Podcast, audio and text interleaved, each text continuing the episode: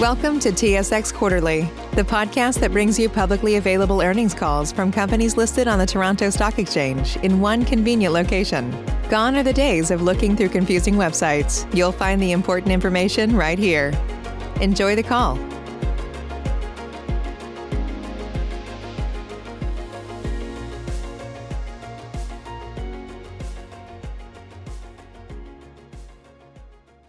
Good morning, ladies and gentlemen. Welcome to Village Farms International's second quarter twenty twenty financial results conference call. Yesterday, Village Farms issued a news release reporting its financial results for the second quarter ended June thirtieth, twenty twenty. That news release, along with the company's financial statements, are available on the company's website at village farms dot com under the Investors heading. Please note that today's call is being broadcast live over the Internet and will be archived for replay both by telephone and via the Internet, beginning approximately one hour following the completion of today's call. Details of how to access the replays are available in yesterday's news release. Before we begin, let me remind you that forward-looking statements may be made today, during or after the formal part of this conference call. Certain material assumptions were applied in providing these statements, many of which are beyond our control. These statements are subject to a number of risks and uncertainties that could cause actual results to differ materially from those expressed or implied in forward-looking statements. A summary of these underlying assumptions, risks, and uncertainties is contained in the company's various securities filings with the S E C and Canadian regulators, including its Form ten K M D and A for the year ended December thirty-first, twenty nineteen, and the ten Q for the quarter ended June thirtieth, twenty twenty, which are available on EDGAR. These forward-looking statements are made as of today's date, and except as required by applicable securities law, we undertake no obligation to publicly update or revise any such statements. I'd now like to turn the conference over to Michael DeGiglio, Chief Executive Officer of Village Farms International. Please go ahead, Mister DeGiglio. Thank you, Jack, and thank you everyone for joining us today. With me on today's call is Village Farms Chief Financial Officer, Stephan Ruffini. For today's call, I'll begin with a review of the highlights of the quarter, most notably the sixth consecutive quarter of profitability for Pure Sunfarms, as well as positive EBITDA in our produce business. Steve will then review our financial results, and I'll return briefly discuss why we remain so confident in the future of our company, and then we'll open it up to Q and A. Before I begin, with respect to COVID nineteen, I, I am again pleased to report that all of our Village Farms and Pure Sunfarms facilities in Canada and the U S have continued to operate uninterrupted, as they have since the start of the pandemic. We have experienced an extremely small number of COVID nineteen illnesses at two of our four produce facilities in Texas only. However, appropriate protocols were followed and have been no material disruptions to our operations. Our success to date in managing the challenges of the pandemic is a testament to our adherence to the recommendations of health authorities at all levels of government, which are over and above the already high standards of hygiene practices and safety protocols already in place as a highly regulated fresh food producer. In fact, other than the slowing of the build-out of provincial retail cannabis infrastructure and its effect on industry sales, COVID nineteen has had no material negative impact on our operations to date, and at this time, we don't foresee any lasting impacts going forward. So before I start my scripted remarks, I just want to say how important this most recent quarter was for us and how pleased I am with the results. We proved clearly that Pure Sunfarms can lead the Canadian cannabis market with the highest quality products at aggressive pricing and deliver profitability. It is clear evidence of the long-term durability of our business. Now, on to the highlights for the quarter, starting with Pure Sunfarms, of which I remind you we own just under fifty-nine percent as of the beginning of the second quarter. So the second quarter continued to demonstrate the earnings capability of Pure Sunfarms, the direct result of transitioning existing low-cost, large-scale technologically advanced growing operations to cannabis production, thirty plus years of experience in vertically integrated intensive agriculture, the best management team in the industry at Pure Sunfarms, a frugal approach to S G and A, a pragmatic, well-thought-out approach to brand and product positioning, and an overriding focus on cash flow generation, and a clear understanding of what is required to compete in the Canadian market. In Q two, we generated our sixth consecutive quarter of positive net income and our seventh consecutive quarter of positive EBITDA. That's every quarter since we started shipping cannabis at scale, which was back in Q four of two thousand eighteen. And we achieved this while transitioning from selling entirely into the wholesale market to now predominantly branded retail sales. All-in cost of production per gram for Q two, and I will once again emphasize that this includes depreciation and also includes packaging logistics. Its all-in cost was eighty-four cents Canadian dollars per gram. This brings Pure Sunfarms' average all-in cost per gram for the last four quarters to eighty cents Canadian. While we are obviously pleased to continue to lead all Canadian public greenhouse and indoor producers in this important metric, most by a fairly wide margin, we are also confident that we can still bring this number down further as we continue to refine and enhance our operations, and especially as we bring our own extraction operations online, grow new strains, and further hone our growing techniques. The ability to grow high-quality cannabis at an industry-leading cost is clearly a competitive advantage for Pure Sunfarms, providing significant pricing power while still generating profitability. I want to mention here that we are currently evaluating if we're going to continue to pro- provide cost of goods sold on a per-gram basis going forward. It has never been to our advantage competitively to have this number in the public domain. We do not provide it for our produce business for this very reason. Having established ourselves as a low-cost leader and with a proven track record, we are of the mind that gross margin, net income, and EBITDA figures going forward should suffice as a measure of our operational performance. At the top line, retail branded sales for Q two were slightly up on a dollar basis from the first quarter of this year. However, sales volume increased eighty-nine percent from Q one. As we ramped up the introduction of our large format value products, which I will discuss more in a moment, um, it is important to note that we still generated a thirty-three percent gross margin in Q two, even with our aggressive pricing strategy and the shift in sales mix to a high proportion of large format product. This is a very, very important takeaway in this quarter. And we also demonstrated with this aggressive pricing, again, because we must compete with the illicit trade, we can impact the market. We are seeing this momentum continue with a solid start to Q three.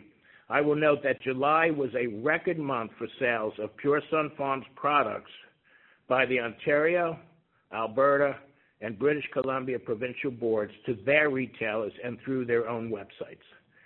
Wholesale sales, as expected, were down sequentially from the outside levels of outsized levels in Q one, which included some large non-monetary sales to extractors in which we exchanged flower for distillate. We are seeing an uptick in sales activity to other licensed producers. We believe this to be a result of the continuing challenges that some of our other producers are having around growing quality cannabis at scale and at a viable cost of production. We mentioned previously that one of our corporate goals is to attain twenty percent market share of the Canadian market while providing thirty-five percent of the cannabis supply.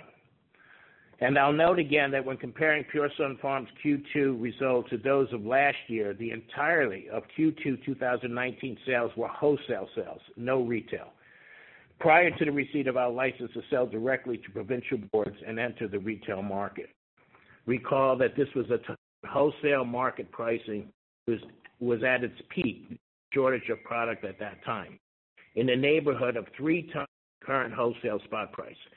That was just one year ago. That said, in the current wholesale environment, we are seeing the buyers will pay for the right product and high product. So ahead, notwithstanding any additional impact from the COVID pandemic that may have on the broader market, we expect a second half to the year for Pure Sunfarms with a number of potential growth drivers.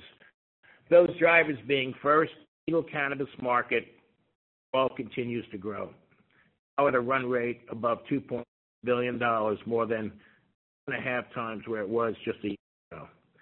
This will be increasingly supplemented by conversion of illicit market consumers as price, quality, safety product, selection and access through more retail stores in the legal market continues to improve.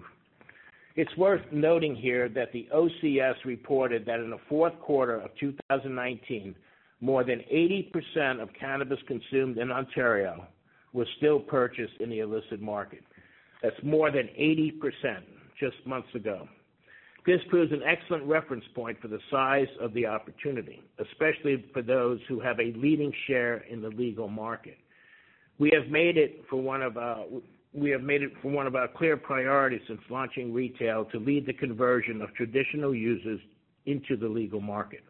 We believe this is ultimately how the majority of traditional users want to purchase, provided they can find easy access to quality products at an attractive price point.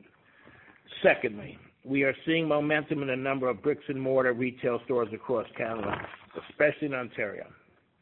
Obviously, this will benefit many suppliers, but clearly, Pure Sunfarms stands to benefit disproportionately, given the strength of its market share, again, especially in Ontario. Third, we continue to launch new products in the dried flower category, which still, by far, is the largest market and probably for the foreseeable future. And then rounding out its S K Us in terms of package size and adding two new strains, two exciting new strains, including high T H C strains this quarter. We've entered the market with aggressive pricing, and our large format value products have consistently ranked among the best-selling dried cannabis products with the Ontario Cannabis Store since their launch at the end of Q one. Fourth, we expect Pure Sunfarms will continue to add new provinces. It began shipping to Saskatchewan at the end of Q two and Manitoba last month uh, as well. These two provinces added access to an additional ten percent of the Canadian market. Pure Sunfarms products are now available in five of the six largest provinces, which make up seventy percent of Canada's population. The majority of the remaining thirty percent is Quebec, so clearly that market is a high priority for us moving forward. Finally, and most importantly, Pure Sunfarms will start shipping its first bottled oil and other two point oh products for retail sales, beginning with its three largest markets imminently. And we will continue with our aggressive pricing strategy while continue to elevate quality and offer products that consumers want.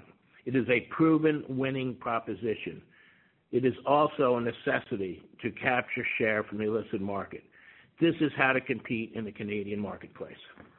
Importantly, Pure Sunfarms will enter these new categories on the back of its continued leading market share in dried flower. Our strategy was to first establish a commanding position in dried flower, which still dominates the market, as I said, before entering new categories. I am pleased to report that for Q two, Pure Sunfarms was once again the top-selling dried flower brand by volume with the Ontario Cannabis Store, with just shy of fourteen percent. That marks three consecutive quarters in which Pure Sunfarms has been the top-selling brand every quarter since Pure Sunfarms entered the retail branded market in late September last year, and I'm smiling as I say that because it's an incredible accomplishment by the Pure Sunfarms folks. In fact, if we look at the data all the way back to October first of last year through the end of July of this year, a ten-month period, Pure Sunfarms still ranks number one. I just want to pause on this for a moment. Since October of last year, Ontarians have purchased more Pure Sunfarms dried flower product than any other brand. I would like again to congratulate the team at Pure Sunfarms. It's a tremendous achievement.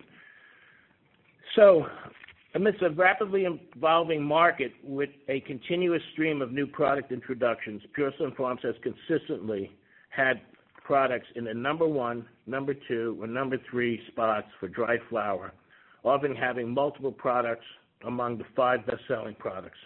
It's worth noting that Pure Sunfarms has achieved this with no major promotional expenditures, no celebrity partnerships or endorsements, no media hype, just great brand positioning executed by second-to-none management team. It's one of the reasons S G and A remains low. As I have discussed many times, this is a direct, re, direct result of Pure Sunfarms' strategy, high-quality products that consumers want at an attractive price. And I will add that we weren't all surprised when a recent survey found that more Canadians believe the best cannabis is grown in British Columbia than any other place in Canada, and in fact is world-renowned. It isn't folklore. As growers, we know that B C is hands down the best location to grow cannabis in Canada, and that matters to the quality of the product. Selecting the best growing region is critically important. Like Bordeaux in France and Napa in California, geograph, geographical location for growing matters. It's not about the location you have, it's about having the right location.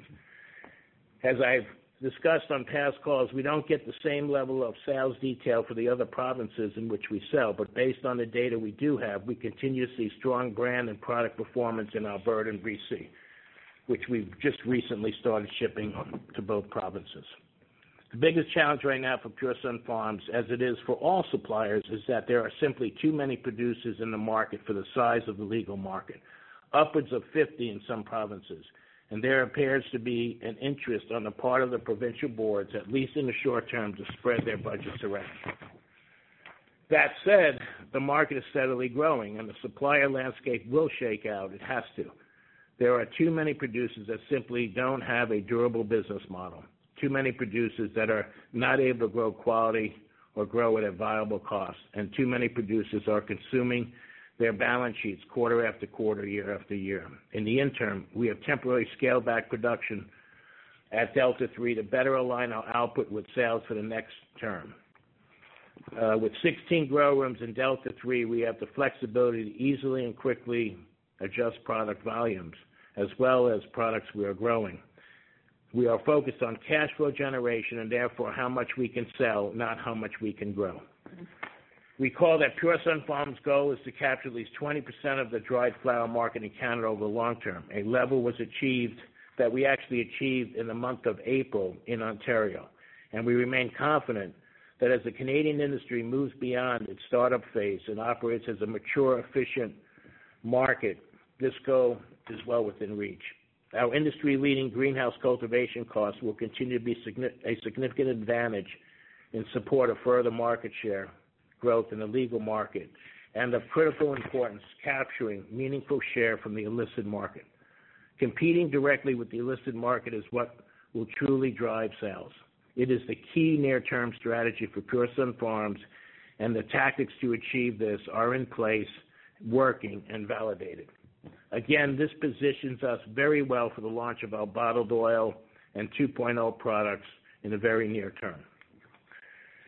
So quickly about our produce business. Turning, uh, Village Farms has had a, a strong second quarter, delivering nearly a six million dollars year-over-year turnaround in adjusted EBITDA to generate positive one point two million dollars EBITDA. The increase was a result of a number of factors. First, we continue to make steady progress on our strategy to transition our own growing capacity that we displace for cannabis to partner growers in both Mexico and Canada. Second, we continue to focus on cost management. And third, we benefited from higher pricing due to the elevated consumer demand resulting from more consumers now eating at home. The vast majority of our produce business is through grocery stores and not food service. Pricing has remained strong in Q three.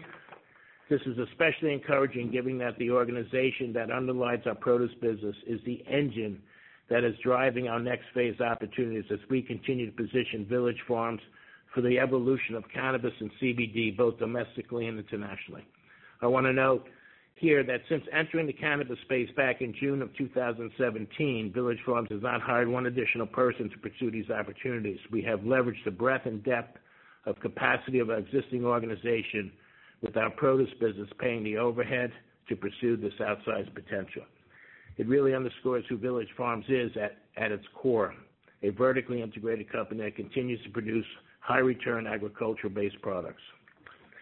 So going on quickly to the U S C B D and cannabis. In the U S, we continually closely watch and are active in the regulatory developments around C B D. We are somewhat encouraged by the F D A's recent comments about providing a clearer regulatory framework around the use of C B D in products, as well as the prospects for federal legalized high T H C cannabis in the U S A. With one of the largest greenhouse footprints in North America, we can move instantly on either of these markets and already having a head start on, on a conversion of our Permian Basin facility. We intend to be a major force in the U S market. We recognize the F D A's other priorities at the moment, however. We also believe the agency recognizes the importance of providing a clear path forward that will allow companies, large and small, to make prudent, well-informed, risk-mitigated decisions to enable the industry to flourish and prosper to its full potential. Let me be clear, we are currently in a holding pattern, but we are fully committed to the C B D market. We have just seen too many companies struggle with vague regulations and broader industry that is significantly hamstrung by the resulting risk. We are simply being prudent. We don't need to be in the market now, and we won't put our shareholders at risk. On an international side, Pure Sunfarms is clearly and consistently executing on plans in Canada, and we believe is well-positioned for growth for years to come as one of just a few large industry suppliers that will dominate the market. This has enabled us as a management team at Village Farms to turn our attention to existing, to extending our international reach, always with a focus on prudent capital allocation for well-researched opportunities with outside potential returns, both short and long-term. We took our first step in July with an acquisition of just under sixteen percent of a Netherlands-based business called Dutch Can Grow. Dutch Can Grow is a consortium of partners with various expertise that has applied for license, become one of no more than ten licensed suppliers to somewhere around eighty cannabis shops, known there as coffee shops, in the ten cities under the experimental government program. These ten cities will comprise the first legal recreational cannabis market in Europe. The intention of the program being to improve the safety of cannabis products in the Netherlands and curb the criminal involvement resulting from the current illegal climate of growing and supplying products to the Netherlands. There are many companies vying for just a few licenses, but we are optimistic about our prospects, based not only on the outstanding group of partners at Dutch Can Grow, but the specific cannabis experience in Canada that we bring to the table. While the long-term possibility that the program could be nationalized to more than five hundred coffee shops, this opportunity is meaningful in and of itself, but we also view it as a potential springboard to other legal cannabis opportunities, especially in the European markets. And, you know, obviously we realize these, these are long-term decisions, and we're excited about that. Some of these markets may take years Uh, to develop, but it's important that we stick a flag in the ground now, and that's what we're doing. And then also, we recently acquired six point six percent of Australian-based Altium International, which is one of Asia-Pacific's leading young new C B D platforms with high T H C cannabis opportunities in Australia and New Zealand, with the option to increase our ownership. Altium is pursuing the Asia-Pacific market via three channels: proprietary consumer brands, commercial C B D ingredients for foods, beverages, cosmetics, and other consumer packaged goods, and educational experimental retail stores for both Altium's own and partner products. They are already off to a great start in Hong Kong, which has one of the most progressive regulatory environments for C B D, and are building out their presence in other large target markets. We are actively exploring other international opportunities that will leverage our Canadian success to date in Canada.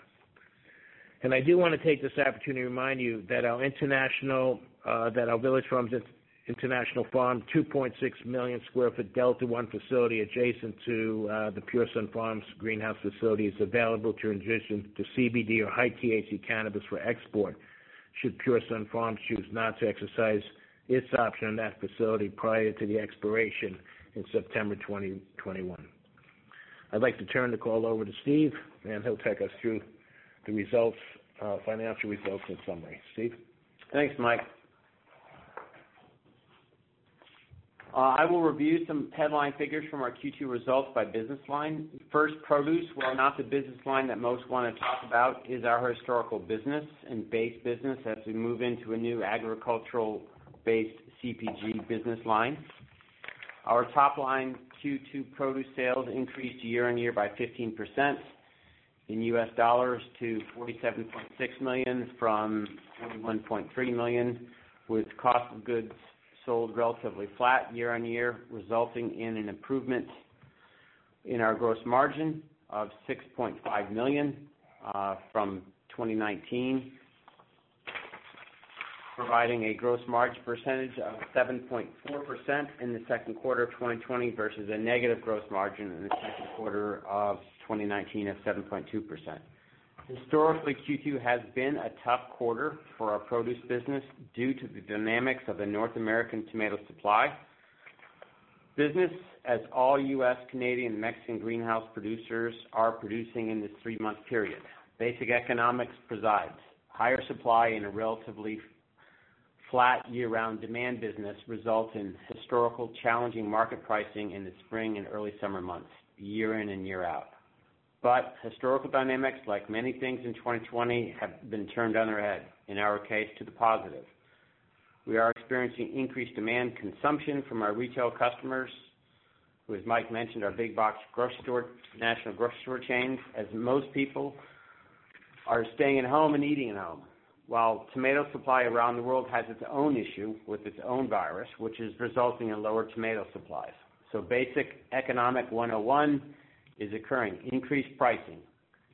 Year on year, our Q two twenty twenty average tomato pricing increased thirty-nine percent from our average price in twenty nineteen. The increase in pricing was even more prevalent in our large commodity tomatoes, beefsteak and T O V, as we have seen an increase in consumption in larger tomatoes since the outbreak of coronavirus, a reversal of the consumer trend over the last few years to smaller, higher-priced, more flavorful tom- tomatoes. We're forecasting a continuation of strong year-on-year pricing, resulting in positive EBITDA and cash flow from our produce business, uh, which bear, is bearing all the cost, public company cost of, of Village Farms for the remainder of twenty twenty. Now to the headline cannabis business. For the new investors, our cannabis business today, uh, or the, for the new investors today, our cannabis cannabis business is solely through our Canadian joint venture, Pure Sunfarms. While Village Farms owns fifty-eight point seven percent of Pure Sunfarms, we cannot consolidate it, as we do not control it. As such, it's Pure Sunfarms' financial results only show up in the Village Farms statutory results as a one-line item in our income statement and a one-line item on our balance sheet. We do show the full Pure Sunfarms balance sheet and income statement uh, for the quarter and the six months ended June thirtieth in U S dollars in our financial footnotes, which are available uh, in our ten Q, which was filed last night, which was published as of this morning. Pure Sunfarms saw a substantial decrease in sales margin and EBITDA uh, in Q two twenty twenty when compared to Q two twenty nineteen. The market conditions, the Canadian market, and demand and supply aspects have clearly changed materially in the last twelve months, uh, and not due to coronavirus, as some have, have, have blamed. As such, comparing our Q two twenty nineteen and Q two twenty twenty um, results, Um, is not indicative of the progress Pure Sunfarms has, has made. In, in Q two twenty nineteen, the marketplace was one hundred percent wholesale.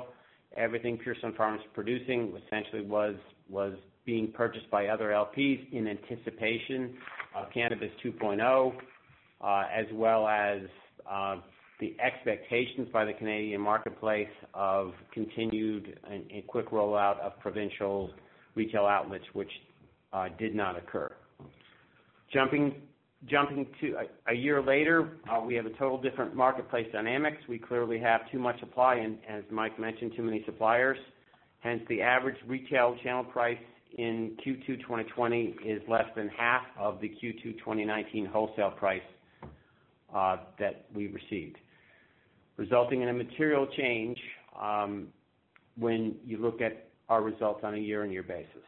A better comparison is comparing Pure Sunfarms sales in Q two to Q one of twenty twenty, but that too did experience a substantive change due to the both the compression of demand uh, as a result of store closures and stay-at-home orders in Canada, but primarily driven by the demand for the large format product versus the small pro- format product, which historically had, or at least historically for six months, had been uh, the driver of our business. As Mike mentioned, prevent- quarter on quarter, the provincial retail sales volume increased eighty-nine percent. This was driven by the large format, lower priced S K Us, uh, which were a predominant product sold in Q two, which was eighty percent of our sales uh, in Q two. Uh, provincial were, were large format. Um, but as our results show, still a very profitable business for us, on, which is reflected in our in our gross margin.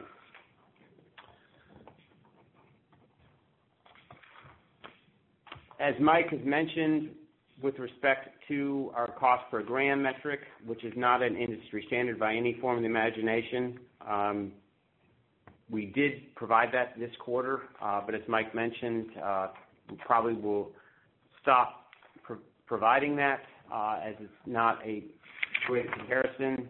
When one compares Q two twenty nineteen to twenty eighteen, the twenty twenty cost of goods per gram was eighty-four cents Canadian versus last year's sixty-five cents per gram.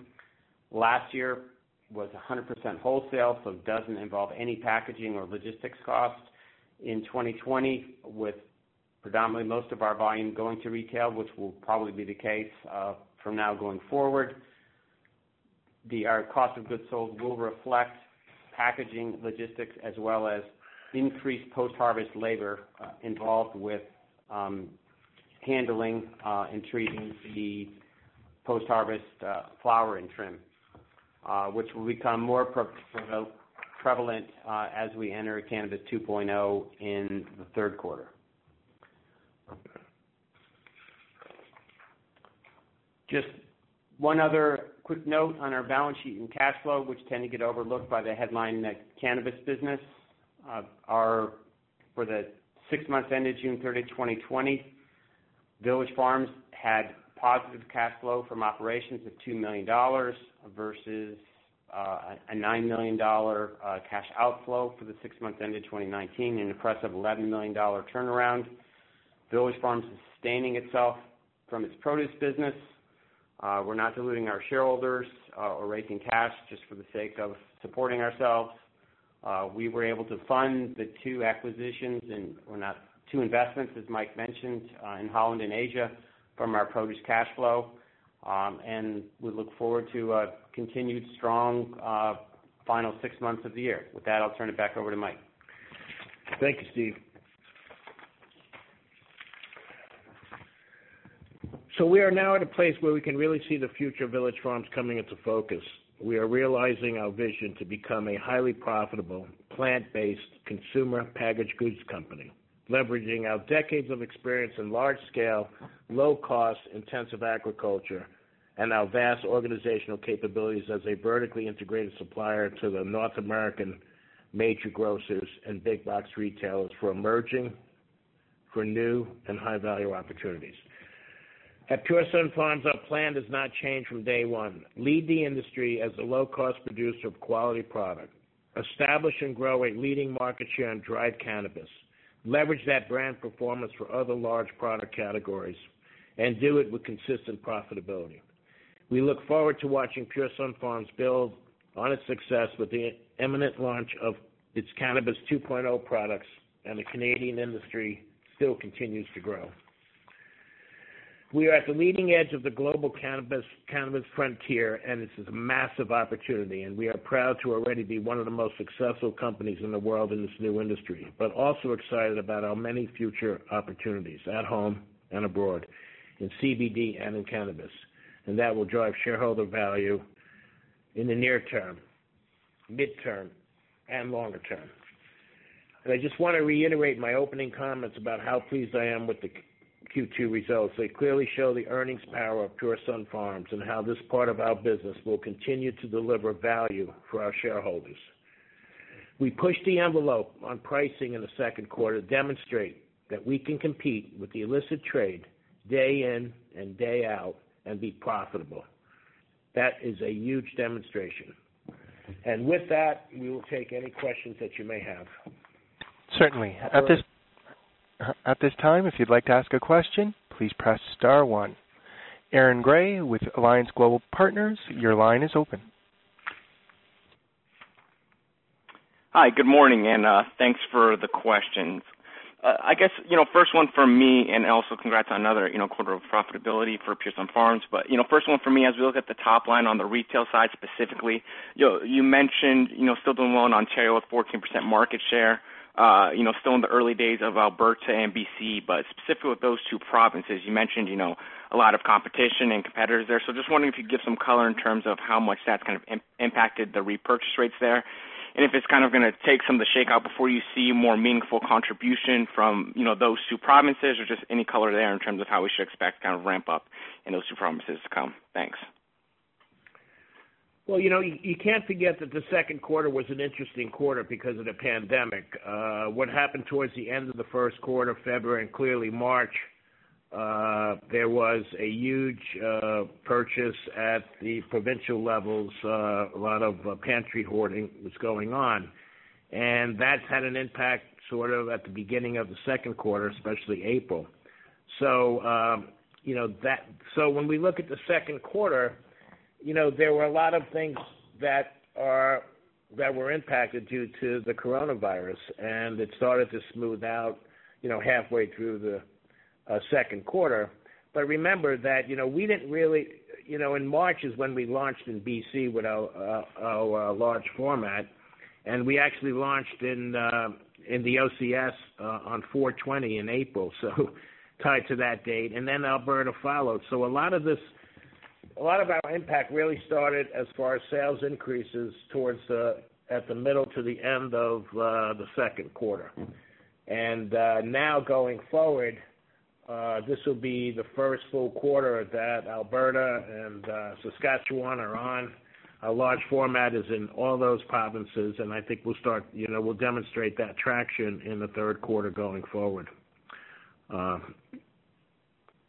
okay, great. Thanks. That's super helpful. And then if I could just ask one more on the gross margin side.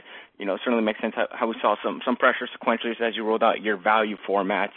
Uh, you know, but a couple of things here. You know, as we think about, you know, more value offerings coming online, and then also potentially two point oh products. And then also it seems like you have some opportunity on the cost per gram side, you know, how to kind of think about the puts and takes there in terms of the gross margin evolution over the next couple quarters. Thanks. Well, I think this will be the lowest, you know, I think the second quarter, look, we pushed the envelope in the second quarter, and because at the end of the day, we've always said that for us, it's about taking, cannibalizing the illicit trade. That is the market as we see it, and whether it's dried flower or vapes, which we'll soon be launching, you know, we have to go through the cards we're dealt with in Canada, and the Canadian market is very different than any other market. All these international markets will have uniqueness to them. So Canada is very different from the U S. The cards we're dealt with in Canada are that one, Uh, as I've said many times before, we have to pay a huge amount of taxes. Our taxes for our licenses, which is based on revenues, will slowly in, in the next six months be close to a half a million dollars a month. We pay one dollar a gram excise tax. Uh, there has to be uh, a strong uh, margin for the provincial boards to make, and then we have to make our ma- margins and be profitable. And the second quarter demonstrated that if we're going to take the market share from the illicit trade, which is clearly, as I mentioned, eighty, ninety percent of the existing market, we have to compete with that. In the U S, that's not the case.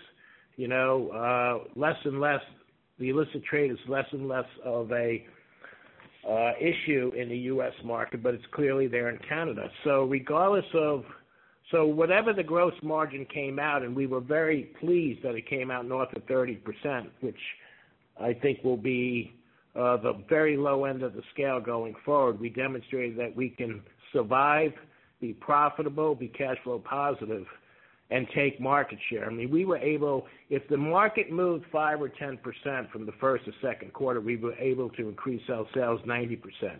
That really shows the power of uh, being aggressive in pricing. And, you know, and I'm not even sure aggressive is the right term. It's a requirement to compete with the illicit trade. So uh, as we introduce more single strains uh, that have uh, drivers like uh, high T H C that uh, commands a greater price, as we deliver our two point oh products that have higher gross margins, uh, th those numbers should be increasing. So I think this quarter, uh, as I said, was a huge quarter to demonstrate that we can be viable at these prices and be profitable. So then I think we'll show that going forward. Thanks, Michael. That's helpful, and I'll jump back in the queue. Andrew Parthenia with People G M P, your line is open. Thanks for taking my questions. Um, I wanted to touch on a little bit of the the dynamic of the provincial boards, um, you know, their purchasing and, and the stock levels. I mean, um, you guys are obviously doing exceptionally well uh, with sell-through, uh, you know, with the with the stat that you mentioned, P S F being the best brand in Ontario. Um, but anecdotally, I've seen uh, at times that your your product uh, is out of stock. Um, could you maybe touch a little bit on that, provide a little bit of extra color uh, with regards to, um, you know, inventory levels? I'm wondering, you know, if, if the provinces kind of uh, increase Uh, they're, they're repurchasing of your product, given it's so popular, uh, that your sales could, could, especially in this quarter, have been significantly higher. Yeah, I mean, that's a, this is Steve. Uh, thanks for the question, Andrew. It's a continuing issue. Uh, obviously, you know, we see that. Pure Sunfarms sees that. Um, to some extent, uh, these provincial buyers are, let's say, not not – similar in behavior to what we deal with in the produce business, a commercially driven P and L manager uh, buyer uh, who's driven by P and L. Uh, these provincial buyers, uh, Ontario as an example, have, I think, upwards of, of over fifty suppliers to flour, uh, which is an incredible number of vendors. Uh, so to some extent, and Pure Sunfarms has been told, told this, that, that the provincial buyer has a certain dollar amount that he can can buy, uh, and they have been told in certain instances when something's out of stock that essentially it can't be reordered at this time because essentially the money for purchases ha has been spent. So um, to a large extent, obviously an out of stock is a lost sale. That's how we look at it. That's how Pure Sunfarms looks at it. Uh, to, but to some extent, uh, as, as Mike has mentioned, the Canadian system is the Canadian system. It is one of the, the headwinds that all the L Ps have to deal with. Uh, you're dealing with provincial buyers, not commercial buyers who are necessarily looking at, in, in the case of a produce buyer, you know, dollars per square foot. That that's just not how these provincial buyers are, are currently operating. That said, they have changed their behavior. Pure Sunfarms is seeing more frequent purchases from what occurred in early twenty twenty and late twenty nineteen, which was large purchases, um, and we wouldn't see any reorders for a month. Now we're we're seeing in places like Ontario weekly orders, which is which is helpful uh, to Pure Sunfarms and allows it to to restock those S K Us that are moving, uh, and and hopefully, you know, avoids um, overshipping S K Us that don't move. This is a consumer branded goods business at the end of the day. So new S K Us, as the cases which large format can negatively impact existing sales of small format. That did occur.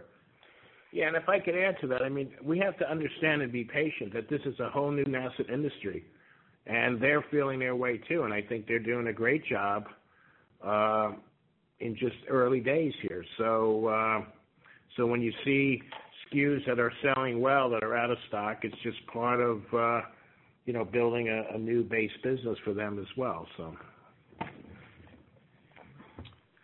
thanks for that additional color. Um, I could ask one more, uh, just on, you know, the expansion of your geographic distribution and adding new provinces. Um, you know, you touched a little bit on that on your prepared remarks, but maybe if you could just uh, give a little bit more color on, um, you know, what exactly uh, are you working on to, to penetrate um, additional markets? What's really the, um, the, the obstacles that you guys kind of face uh, to turn on that new contract and, and uh, win that shelf space?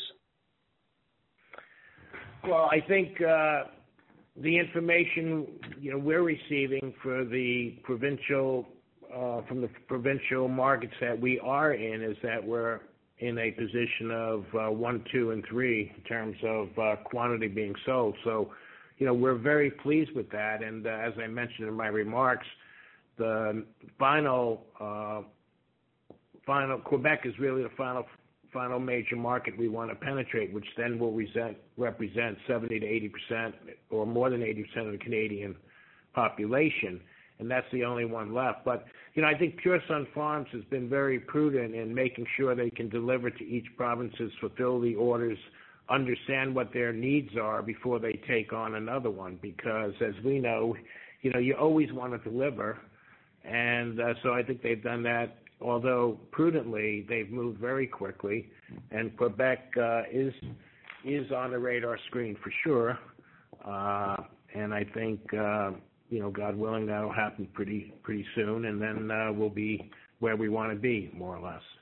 Um, there are some discussions going on with the Maritimes as well, but Quebec is the next big uh, move for us. Thanks for taking my questions. Adam Buckham with Scotiabank, your line is open. Good morning, Mike and Steve. Thanks for taking my question. I wanted to dig a little deeper on pricing to start. Um, so it sounds like from your comments, you expect to see overall pricing stabilize to an extent moving forward at P S F. So I guess my question is, with where P S F now and the product portfolio is now, do you believe that there's any need Uh, in the near term for price adjustments to maintain our gross share, or do you see the setup, uh, the current setup, as hard to match by the market?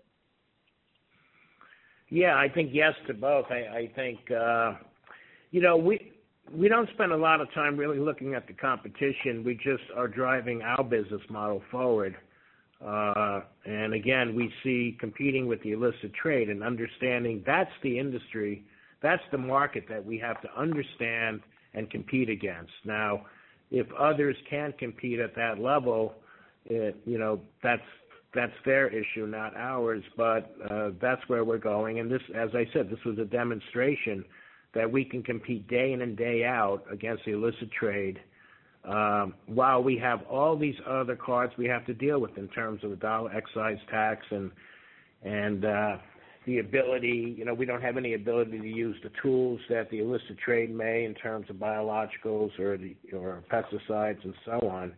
And it's almost like growing, as I've mentioned in the past, with one arm and leg tied behind your back. Uh, but those are the cards we're dealt with. That is the market in Canada, and we have to learn to compete, and I think they're doing it very well. So with pricing, yeah, they they kind of went to the mat here. And that's why I'm really excited about it, because going to the mat and generating north of thirty percent, which, you know, thirty to fifty percent for a traditional mature C P G business, I mean, uh, that's uh, probably a sweet spot, and uh, this is sort of the low end of that.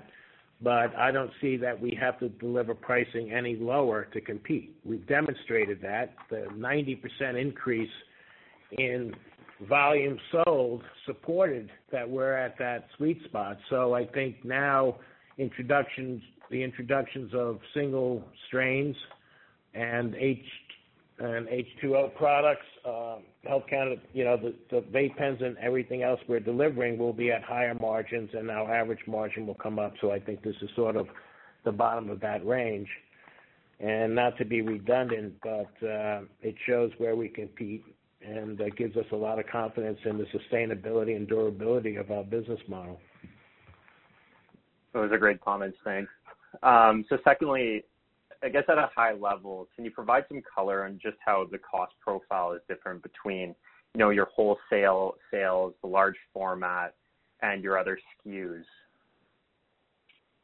Probably not too much. Um, you know, that would probably get We don't want to give too much out to the competition, but, you know, our large format is high quality and it's very good product. So It's just uh, we found a way we can do it. I think, not saying maybe we were the first to introduce it, but clearly we've been the most successful in that introduction, and it's resonating very well with consumers. And that's sort of our, you know, a little bit of our I P, so to speak. Uh, and uh, but we're, you know, we're going, you know, we're looking at producing. Uh, we're doing a lot of things in our new processing center, uh, hand drying, and you know, coming up with the creation of products that uh, others may deem more of a craft side. And uh, so we have a full array to meet all consumer needs going forward. But the bulk, I think the bulk of the market, market still remains flower, and the value-added pack is still going to rule going forward.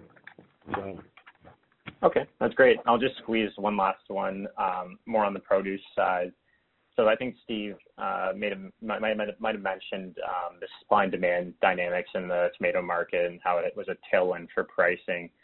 Can you maybe provide some detail on what you're seeing in the market currently, and then when you might expect supply to catch up to where demand is? Yeah, well, like I've always said with the produce challenges, the produce challenges are caused by the NAFTA agreement that change the dynamics, and it would be similar that if the Canadian government opens up importation of cannabis from uh, South America, as an example, it's going to change the dynamic, and that's what happened in the produce industry. We compete with Mexico, and I've said, and we grow in Mexico. You know, it came to the point where we can't beat them, join them, because uh, it's a labor-intensive industry, and uh, we're paying twenty bucks an hour all in, whether it's our Canadian or U S uh, assets, and that includes, of course, benefits and all. And Mexico is still more or less at six dollars per day, per day for agriculture wage. So, you know, uh, so I think with the pandemic, what's happened is obviously people aren't eating out. As I said in my remarks, Uh, ninety plus percent of our sales are to retail food chains, not food service, which has taken a huge hit due to nobody eating out. So we were fortunate there. And people are eating at home more. It's driving greater f- fresh food sales. Uh, and I think we're actually seeing uh, an in- much more of a stronger interest in U S product as well with some of our customers. So I think that's driving it, and I think it's we feel it's pretty sustainable. I think there's going to be a lot of changes in the behavior of how people operate. People are getting comfortable eating at home. So uh, we feel good about that. And, you know, we continue to work on our relationships. Uh, part of the result was replacing volume that we lost in conversion of our greenhouses. And uh, so I, I think uh, we'll continue on. I think, uh, I hope that answered your question. Yeah, no, it certainly does. Thanks. That's it for me. Eric Delory with Craig-Hallum. Your line is open. Okay, great. Thanks for taking my questions, guys. Um, uh, so I wanted to focus on um, the wholesale market. Um, you know, it's good to hear, uh, at least on the retail side, that you know you think this this uh, price level is sort of the bottom here. Um, you mentioned, uh, you know, you've seen a bit of a revival in the wholesale market. Uh, would love to just hear your commentary on if you think this is sustainable, or, you know, should we still think about these as uh, sort of opportunistic, lumpy sales? Yeah, it's a good question. I mean, it's hard to predict longer term. Uh, we, you know, if we looked a year ago where we were in wholesale, uh, not just in terms of volume in the second quarter of last year, but in pricing, that's dropped off uh, a third of what it was. So that was probably non-predictable a year ago. So to sit here now and say what it will look like long-term, it, it's uh, unknown. I mean, part of our wholesale conduit is uh, extractors. We have good relationships with those folks, and uh, hopefully that continues on. But I think at some point, uh, you know, other we're working with other L Ps, and let's face it, in our produce business, we've worked with competitors for years. We have good relationships with competitors. We supply competitors. And to a degree, uh, you know, I think that will get some uh, traction going forward. So I don't necessarily see it growing exponentially, but I think it's going to come back from where it was in uh, – you know, the uh, fourth quarter, that was pretty non-existent. Okay, that's a good caller. Um, and then last one from me, I just wanted to touch on the two point oh products. Um, you know, we've seen kind of uh, uh, some hit and miss um, results in the market. Um, you know, vapes seem to be doing better than um, oils or soft gels, for example. Um, just kind of wondering uh, what your guys' takeaway has been seeing competitors uh, in the market, um, and then if you can, um, you know, what kind of uh, product mix do you think um, is reasonable going forward? You know, should we think of it uh, sort of as like seventy-five percent flower for you guys and twenty-five percent two point oh products, or um, you know, is that is that kind of off the mark? Just any color would be helpful. Yeah, I mean, uh, flower rules, and if you look even in the U S, I mean, the major markets, uh, California, Colorado, I mean, flower still rules, and I think it will for a long, long time. I think uh, the management team, the leadership, uh, Mendesh, uh, you know, he has a real clear understanding of seeing what's working with others before we jump in, and uh, So uh, we've taken a very prudent approach to what products we're going to launch on the two point oh, and vape pens, as an example, yes, is one, and see how that goes. And as I said in my remarks, once we enter a particular segment, we want to work it as best we can, make sure our price point is right, we can make money doing it, and t- try to take a commanding lead. And I think, you know, that's on the horizon, and uh, that and oil, and probably not much more in the foreseeable short term till we make sure we can deliver those benefits and excel there. But I think, uh, you know, when you look at the other markets, confectionery and beverage, they're still very, you know, very small markets, and uh, they still have to be proven out, see what the consumer preferences are going forward. So we're going to be prudent before we jump into those. Uh, but as I said, flower, and uh, we, you know, we still have a ways to go in trying to dominate and build our market share there, and, and we're very focused on that priority.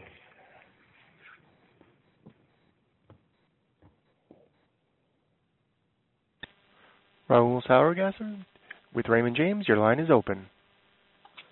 Uh, morning, Mike and Steve. Uh, thanks so much for taking my questions, and, and uh, congrats again on you know your your EBITDA streak. Um, it's definitely to be commended. So I guess my first question is a bit more of a macro question. You know, we're sort of we're seeing the market, uh, you know, as a whole growing, and in terms of dollar amount. Um, but that said, of course, now we're also seeing you know incumbents, including yourselves, uh, you know, with relatively flat Uh, revenue quarter to quarter. So, um, you know, are you able to sort of comment on this dynamic? You, you know, what do you think is driving it, and, and do you think that it's something that will adjust over time as the market matures? I definitely think it will. I mean, the second quarter was a crazy quarter. I mean, you know, it's almost like we're forgetting the impact of the pandemic and in the consumers' minds in uh, March and April. Uh, that was just, you know, sixty days ago, ninety days ago. So uh, if you remember when we reported and, and the other uh, L Ps reported, it was a very uh, unstable time. It was hard to predict. We weren't sure if the infrastructure rollouts by the provinces like Ontario would slow. Uh, people were staying at home. So it's really hard to look at what's happened there. So I think when, you know, we're already into the third quarter, and I can tell you in the third quarter we're seeing, you know, much more stabilization, and we're seeing growth. So I don't think the second quarter is probably indicative of where the uh, market is going. Uh, and that's why I'm really pleased with it, because, you know, we went through that and we got through it in a very strong way. And uh, I think uh, we, we've actually said that we see uh, growth in the third and fourth quarter continuing, uh, not just because of the launch of our new products uh, and new strains, but uh, increasing market share and uh, further penetrating and cannibalizing illicit trade. Yeah, great. That's so on the macro level, I think, you know, I feel very optimistic about it. Right. That's really helpful. And then just one follow-up question. You know, you identified Quebec as You know, as, as the next vanguard um, province to penetrate. We recognize that Hexo has a, you know, quote unquote preferred supplier position in our market, whether, you know, artificial or not. Um, you know, how do you plan on dealing with that particular dynamic in Quebec as you penetrate? Well, that's classified. I mean, let's just see what the results are going forward, Raul. Okay. Great. And then just very quickly, um, you know, I'll just squeeze in a quick question about, you know, international. So obviously there is the Dutch Can Grow and then uh, the, the deal in Asia. Um, so, you know, how do you see your broader international strategy uh, rolling out and, and committing capital uh, uh, to this sort of outsized long-term uh, opportunity? Yeah, well, that's the key is long-term. I mean, you could break these segments out. People can say, well, the C B D market, we thought we would have a lot greater traction today from December of eighteen uh, upon decriminalization, but of course the monkey wrench of the F D A thrown in there, and we said we're taking a prudent approach. But we're very committed, and we see that as a huge, very exciting market that we definitely want to be a major force in, whether we build it, buy it, or work with partners in that market. But we want to stay a little bit on the sidelines till there's clarity from the F D A. We just think it's prudent right now. So that said, uh, there's, you know, we've always said if and when on legalization of high T H C or decriminalization of cannabis in the U S, uh, obviously many folks are talking about it. Uh, even uh, the tax uh, opportunities for the government, the local municipalities are resonating, elections coming up. So it's anybody's guess what happens. But the opportunity is massive, and comparing it to Canada, it's just so massive. And, you know, we're ready to go. I mean, I, I would be honest with you that every day that I, I don't really focus too much on the Canadian market because Pure Sun Farms is doing their job and, and penetrating and doing well. But I look at the U S opportunities, and I wonder, you know, how long before uh, – anyone not in that marketplace will will not have the same opportunities as, as those who can compete uh, in the U S market where we can today. However, that being said, having uh, such a large footprint in what we consider the best growing region or one of the best growing regions, you know, Texas, where we are in Southwest Texas, uh, is, is probably the equivalent of what B C is to Canada in terms of Uh, growing conditions. So we have that footprint, and we can we can pivot instantly, and uh, maybe we'll go that alone, maybe we'll do it in partnership with others down the road, but that's a massive opportunity. But in the meantime, we're just not going to rest on our laurels, so we're looking at opportunities internationally. And I'll tell you about the Dutch Can Grow. What's so exciting about that is it just shows a movement of a specific European nation that has been very, very myopic on legalization of cannabis for decades, starting to show the trends of loosening up on uh, the old uh, mentality that cannabis cannot be legalized. And that's exciting for us because that's one of many countries in the E U. And that's why we're excited to be there. But these opportunities, you know, are also very long-term. Uh, you know, we're not looking at adding uh, positive cash flow uh, in, in the short term. But so the decisions we make today are a combination of what we think can be a short-term benefit, medium-term, and long-term. We want to be at all three levels because the opportunity is massive over the next decade. And, uh, you know, we're pursuing pursuing that. Great. Thanks very much for taking my questions. Uh, that's all for me today. Thank you. Doug Cooper with Beacon Securities. Your line is open. Hey, good morning, guys. Um, Mike, just on the value pack, you said it was eighty percent. I think Steve said it was eighty percent of revenue in the quarter. How big do you think the category can be in total? Percentage uh, of the market. The large format? Yeah. Yeah. All right. I... I I think under the current, I mean, again, like we saw in tomato business, we've seen a, we've seen a, a movement towards the, the lower priced products. So I, I think for the for foreseeable future, you know, the large format for dry flour will be the predominant S K U in the marketplace. Yeah, if we even look at our numbers, like March, when we just started to launch it, our small format was greater than fifty percent, and we were at about forty percent on large. That jumped to sixty in April, seventy-six in May, eighty-six in June. So in the second quarter, it really went from almost non-existent in the first quarter to seventy-eight percent as compared, and small being twenty. So I think that can give you an indication. Now, when we launch new S K Us, it may change, but I, I think a seventy thirty, sixty forty, eighty twenty is uh, clearly possible.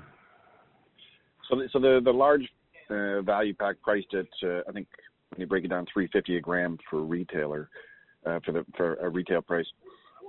Price point seems to be great for the consumer. Would you put that same price point in a smaller package? Is that part of the S K U new S K Us you're coming out with? Not necessarily. You know, I think we have to be attractive there as well, but maybe not to the extent of the large format. Uh, yeah, your packaging cost and all that stuff, handling cost on the smaller format, it, it's substantially higher than it is on the large format. So, you, you, I mean, you can't do that in the same value that you can in a large format. That's the beauty of the large format to the consumer, right?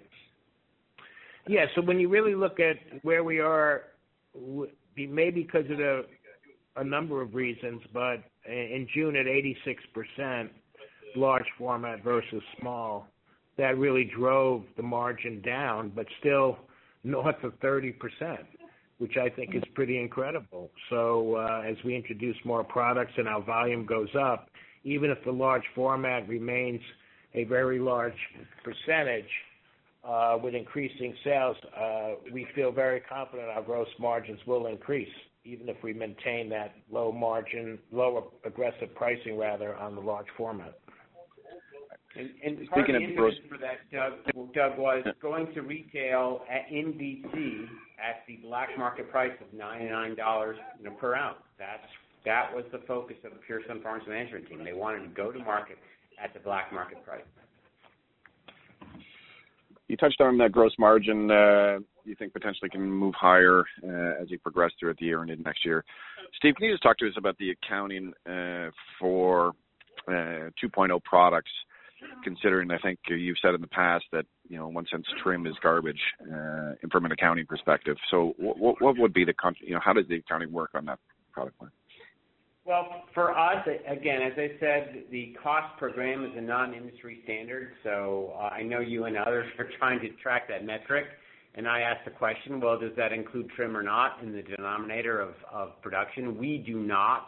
Pure Sun Farms does not include trim because um, ultimately we're, we're in the business of growing flower uh, and using the flower, but trim is uh, used and utilized in Cannabis two point oh product, being vape pens, et cetera. Obviously, the cannabinoid content of trim is the same as it is with uh, number one flower. So for Pure Sun Farms, I can't speak to anyone else, for Pure Sun Farms, Cannabis two point oh uh, will, will um, be helpful in our gross margin because we value the trim at zero on, on our accounting books. So that'll, that'll okay. improve the margin of Cannabis two point oh. So that input, Um, the percentage of trim in the Cannabis two point oh product is zero cost. Yeah, and, and also, Doug, I want to add to something. I have some numbers, you know, just looking at where we're headed in uh, sort of July is uh, where the large format was eighty percent of the volume in Q two. It sort of dropped to sixty percent in July and even down to forty-five fifty uh, initially in August. So, you know, it's, it's going to be interesting to see if a big driver of that was also tied to the pandemic as well. Uh, and uh, we'll get some more color on that over the next quarter or two to see how it averages out. So I think it's still it's still too early to say specifically what that split will be. Okay. And then uh, just two more quick ones for me. Uh, the twelve point nine million dollars of uh, net sales in the quarter, how much was that on, was Ontario? We don't, we, we, one, I don't have that information, two, I wouldn't give it to you if I have it anyway. And uh, CapEx requirements for the second half, given you, you're pulling back, I guess, um, on D three, maybe just give an update where you are in, on uh, D two. Obviously, that's, uh, you're yeah, not planting I mean, there, so uh, what's the CapEx? No, there's no real CapEx requirements for the rest of this year. Delta Two has had most of the investment in there. It may only need a, a few million dollars to kick it off. Uh, and we're starting to look at, you know, longer-term projections of uh, capacity requirements into the third quarter next year, uh, where we feel we may start turning uh, Delta Two on as well. But, uh, you know, we're going to produce what we can sell and maintain our inventories levels at the level we want.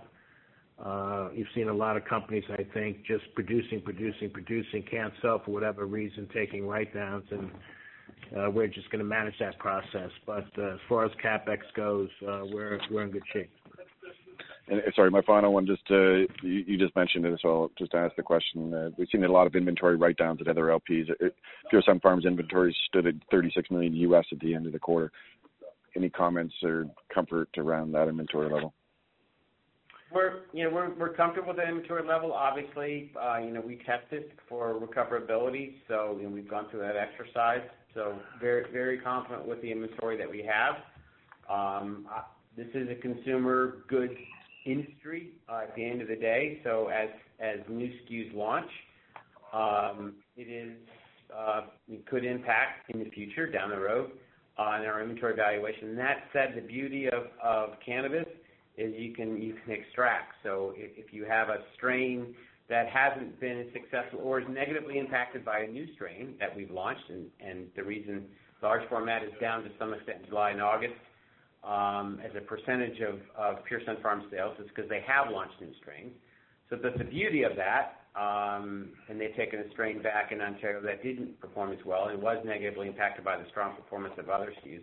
Is you can take it back and extract it and use the cannabinoid content in Cannabis two point oh. So uh, getting to Mike's point, managing your production and, and manage for what you can sell and use and utilize in the near term is the way to avoid inventory write-offs down the road.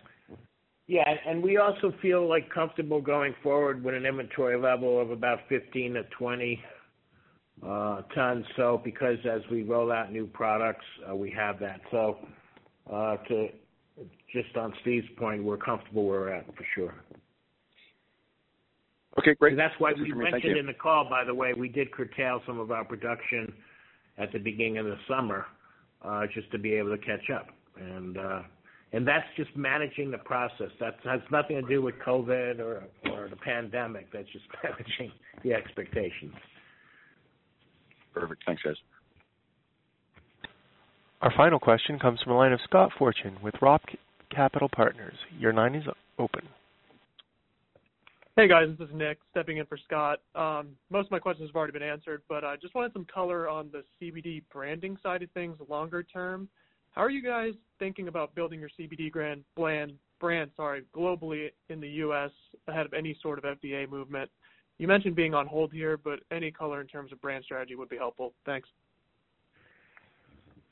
Yeah, I mean, uh, it's uh, we just don't want to take uh, any risks there, but uh, we have a we have a program. Uh, we're looking at products that are not being scrutinized by the F D A and deciding if we want to develop. We're still sitting on very viable, high quality biomass. Uh, so.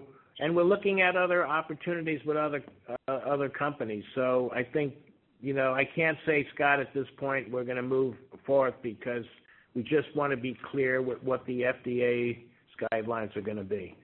Uh, and uh, we felt a little more confident in recent uh, weeks. Uh, hopefully after the election, uh, things uh, get focused on it. And uh, so really looking at twenty twenty-one to uh, sort of uh, get back on course. Great. That's it for me. Thanks, guys. Thanks, Nick. Okay. I just want to thank everybody uh, for joining us today. I hope we provided clarity. Uh, I personally am very, very excited about where we stand today and what we've demonstrated. Uh, now I, I, we're clear that our foundation for our business model is solid, and uh, we can build upon that going forward and then start to look at other opportunities uh, both domestically and internationally. So we're excited. We look forward to reporting the next quarter, and we want to thank everyone for participating today and look forward to speaking to you again. This concludes the Village Farms International's second quarter twenty twenty financial results call. Thank you for your participation. You may now disconnect.